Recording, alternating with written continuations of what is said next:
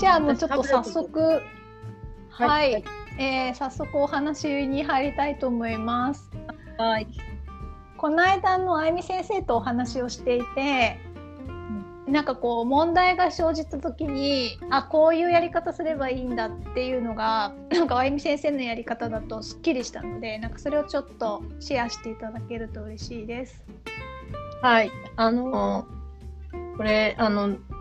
よく生徒さんにはたくさんお話ししてるやつなんですけど、はい、なんかこう、もやもやっとしたこう、不快感だけはあって、何に対してのモヤモヤかがはっきりしない現象が起こるんですよね、お母さんだと特に。で、あの、子供に対してそれをまあ大体がぶつけるんですけど、うんそのモヤモヤってなんだろうなっていうのを意外とこう分析してみると、うん。子供に対してだけじゃなくって、他のいろんなことに対しての自分のママの思いとかがうん。複合的に絡み合ってもやっとしてることが多いんですよね。うん。だからそこをしっかりこう切り分けましょうねっていう話をするんですよ。うんうんうんそうするとね、こう、明確になってくるので、やるべきこととか、すごくはっきりしてきて、うん簡単になるんですよね。うんなんか、かうん、例えばで言うと、子供がまあ、公園で遊んでます。うんで、えっ、と、ブランコを次に貸してって言ってる子がいます。うん。で、でも自分の子供は貸せ貸せなくって、うん。やりたいっていう時に、えー、とその子の気持ちお友達のね気持ちとか、そのお友達の後ろにお母さんがいたりしたらそのお母さんの気持ちとかうん。っていうものまで全部大体のママはキャッチしてるんですよ。うんうんで貸しなさいっていうのを子供に対してぶつけてる。うんうん。うん、だけどよくよく考えると子供はやりたいっていう気持ちもちゃんと組んであげてなきゃいけないし、うん。うん、でその貸しなさいって言って子供を責めてしまうけれども子供がやりたいっていう気持ちを一番にまずは理解してるよっていうのを伝えてあげた上ででもあのお友達もやりたいんだってっていう気持ちもこの自分の子供に伝えていかなきゃいけないし、うん。うん。で、その後ろでお母さんが、あれ、なんであの子は貸してくれないのかしらとかって思ってるだろうなっていうのをもう想定して、こっちで勝手にね、ん。思ってるかどうかわかんないけど、うん大体はなんかこう感じるじゃない、うんうんで、いいよいいよとかって言ってくれてるママじゃない限りは、うん。なんか、なんか言わないの？あなたの、あなたは、みたいなのを、感じちゃうわけね。うん。そういう方もいるからさ。うん。うん、でそういうのを全部キャッチしてもやっとした思いのまま子供にボーンって「早く買わなさいよ」とか言っちゃうんだけれども、うん。自分がまず何に対してもやっとしてるのかなって思うとあのお母さんに対してと、うん。その、ね、この子に対してもかわいそうだなっていう気持ち優しい気持ちとでも自分の子供が貸さ貸せないな今すごくやりたいんだなっていう気持ちと全部に対しての思いをママはキャッチしててどれをこうやっていいのか分かんなくなってい一発でバーンみたいな感じになっちゃってるんだけど、うんうんでもやる作業としては切り分けて考えるとあのまず自分の子供ねを大事にしてあげて、うん。あまだすごいやりたいんだね今すごい楽しいんだねっていうのを共感してあげた上ででもあの子もやりたいんだってってだから順番にしてあげようよとかっていうお話をちゃんとしてうん。むその向こうにいるお母さんに対しても「すいませんねあとちょっとで終わるので待っててくださいね」っていうことをきちんと伝えればいいだけ。うんそれを順序立てて自分で整理できてこう考えればそんなになんかこうバーンってならなくていい出来事だったりするんだけれども、うん、なんかこうママ疲れてたりすると、うん、わーっと一瞬のうちになってボーンってやりがちなのよね。うんなかなかこう、うんうん、切り分けって難しいですよね。なんかこう特に女性でしかも日本人なのでなんか人の感情とか口に出さないものまでなんか細やかにキャッチするじゃないですか。うん、なので、ね、でしかも深読みもしがちじゃないですか。うん、実はそんなに思ってないのに例えば、まあ、あいみさんはきっと私のことをこう思ってるに違いないみたいな、勝手な妄想の上で、じゃあこう思ってるだろうからどうしようって別にこうもともと持ってないものから発生していろいろいろいろ考えて、あーってなるので。うんうんうんなんかそうなんか思,、うん、思ってるか思ってないかもわからないけど多分、うん、自分も傷つきたくないっていう防衛的な気持ちもあって、先回りしていろいろ考えてしまう癖がある人が多いと思うんね。あとはその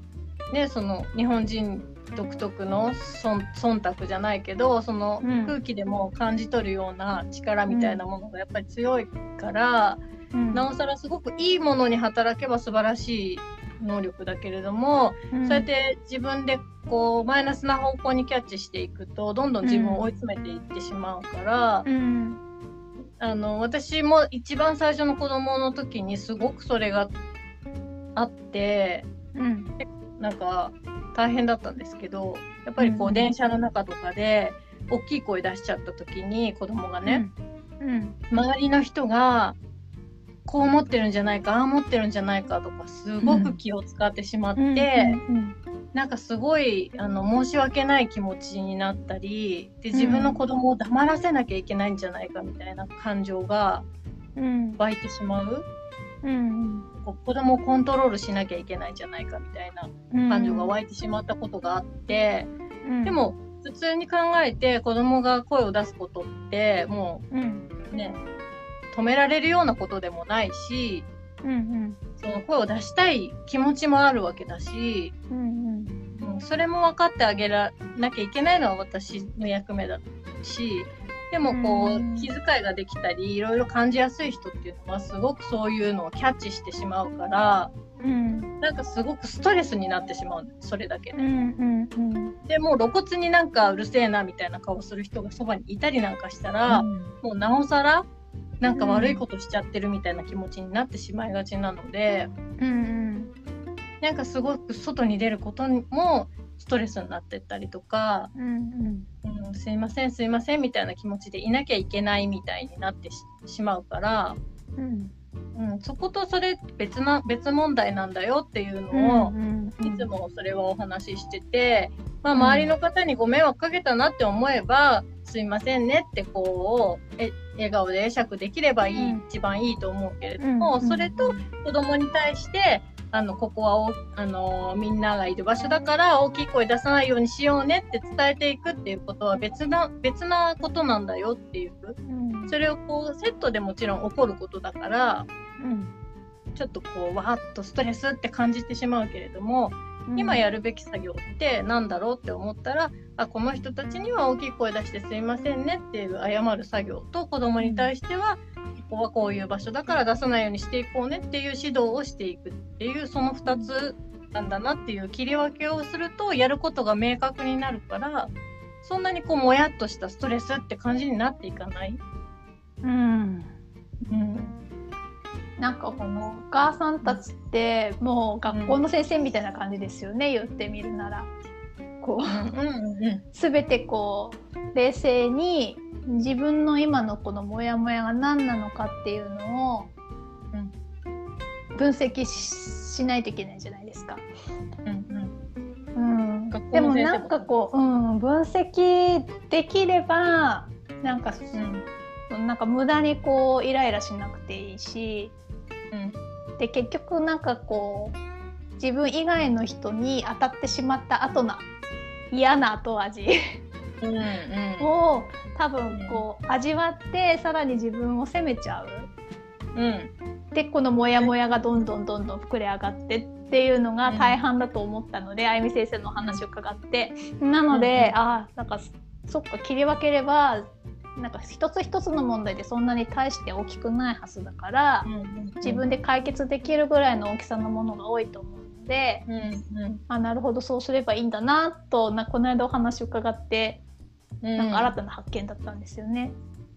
なんかそのまず自分で自覚するだけでもうん。多分すっごく半分ぐらい楽になると思うんですよ。うんうんうんうんなんかああ私はあの人に今気使ったんだなとか、うん。